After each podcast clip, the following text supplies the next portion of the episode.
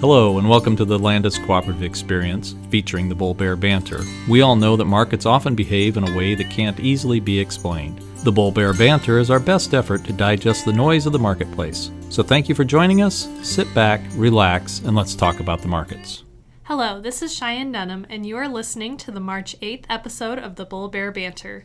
Tom is out of the office this afternoon. Instead, I'm joined by Jim Engler. He's one of our merchandisers here at Landis. On Friday afternoon, May corn closed down a penny at $3.6425. That's down 8 3/4 cents for the week. And the December contract was down just half a cent today at $3.88 1/2. That's down 5 3/4 cents for the week. Moving over to the soybean pit, the May contract closed down 6 3/4 cents at $8.95 3/4. That's down 15 3/4 cents since last Friday's close. Looking at the new crop November contract, that was down 6 cents today to close at $9.30 1/2, down 15 1/4 cents for the week. Jim, let's jump right in. I think, as we all know, we had a report out this morning. That was the March USDA WASDE report, and we're just going to kind of run through those numbers real quick, give you an overall summary of that. U.S. carryout for corn came in at 1.835 billion bushels. That was 100 million bushels above the February report, and 40 million bushels above the upper end of estimates there. Minimal changes in soybean carryout, that came in at 900 million bushels. That was 10 million bushels lower than February and within the estimate. South America's production, no change in Argentina's production numbers from February. 46 million metric tons for corn and 55 million metric tons for beans. Brazil, no change in corn, 94.5 million metric tons. And they lowered soybean production by 500,000 there. That was down to 116.5 million metric tons. Overall, world carryout, corn came in at 308.53 million metric tons, down 1.25 from February. Middle of the estimate range for trade. Soybeans came in at 107.17 million metric tons. That was just a little higher from last month, but again, we were staying within the estimated range.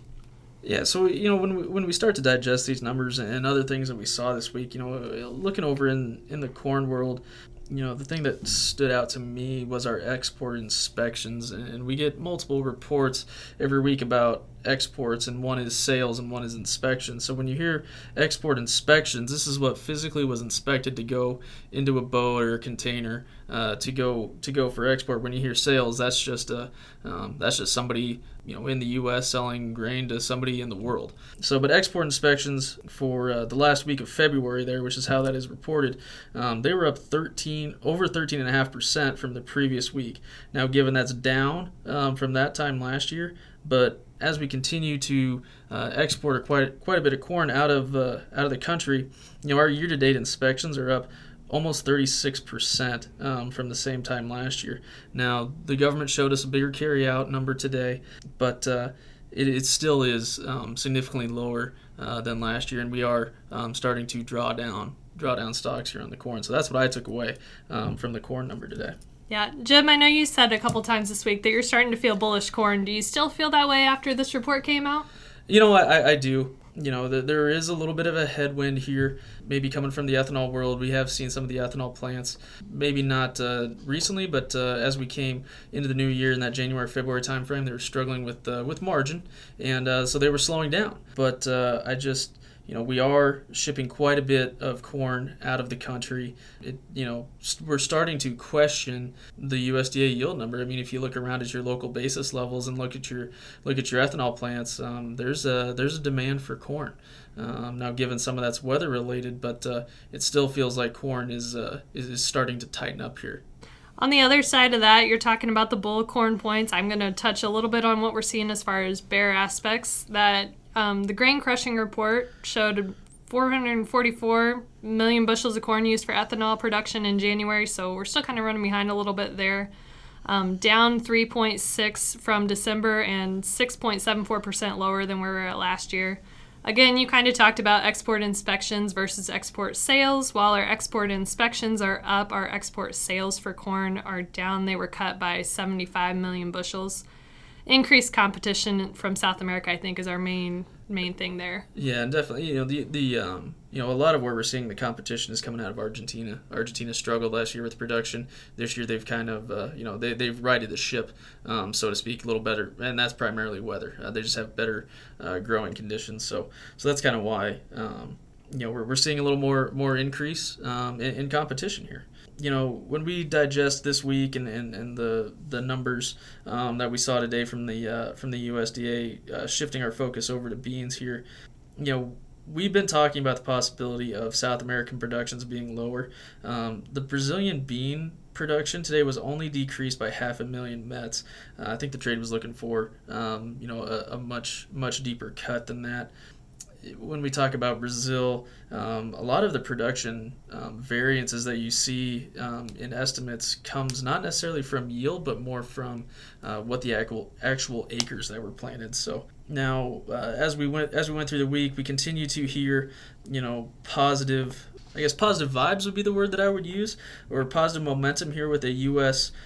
Chinese trade agreement potentially being on the horizon here.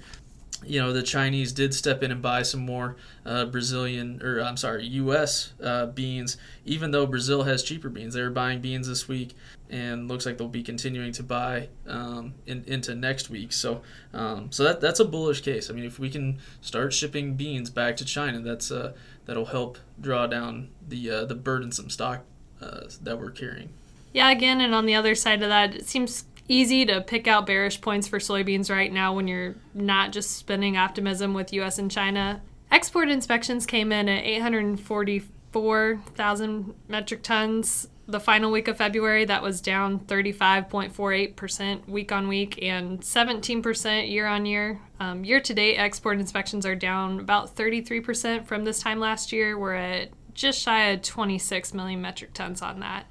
And looking at crush numbers there, USDA's January crush came in at 182.85 million bushels. That was slightly down from where we were at in December. We're still larger year on year, about 4.7%. And overall, world carryout is up, which is, I know, a number, we've been talking about big carryout on beans for quite a while now. Yeah, I mean, there's no doubt that number for world carryout number is significant and it feels burdensome. I mean, overall, today's report, the market just kind of took it in stride and kept trading what it had already been trading, which was red numbers before the report and red numbers after the report. So, we continue to look towards politics and the Twitter sphere and wherever else we get our news from as kind of the driving force, especially in soybeans. And the big thing now is starting to look towards spring. What's going to go on in agronomy? Are we going to get this crop in the ground? When are we going to get the snow melted off? Is there going to be some logistical issues? And are we going to be able to get this corn planted? I know it's starting to get a little late here. So that's going to be, what we're watching over the next couple weeks, and obviously the March 29th planting intentions report. Again, things we want to watch for coming up locally. March 14th in Ogden, the Iowa State Extension is going to have their March Ag Marketing Club meeting. That's going to be at 6:30. This is open to the public, and anyone who wants to know more about marketing grain is welcome to attend. It's still not too late to register for our Women in Ag event, Ventures. It's going to be in Des Moines, March 22nd and 23rd. Keep an eye on our Facebook event page for updates. I believe we have a special going out this week where you can still get $10 off registration for that. Speaking of which, we'd like to thank our sponsors for this event, our gold sponsor, Iowa State University College of Business, and our platinum sponsors, Agco and GSI, CHS, Flint Hills Resources, Iowa Soybean Association, Coke Industries, Nationwide Insurance, and RJ O'Brien. And as always, if you have questions or comments for us, drop us an email at podcast@landiscooperative.com. We want to thank everyone for joining us today. Thanks, Jim, for stepping in for Tom. We appreciate you being here, listening to the Bull Bear Banter as part of the Landis Cooperative Experience podcast. If you have questions regarding grain marketing decisions, please reach out to your area grain marketing advisor. We want to thank you for listening, and we look forward to talking with you again next week.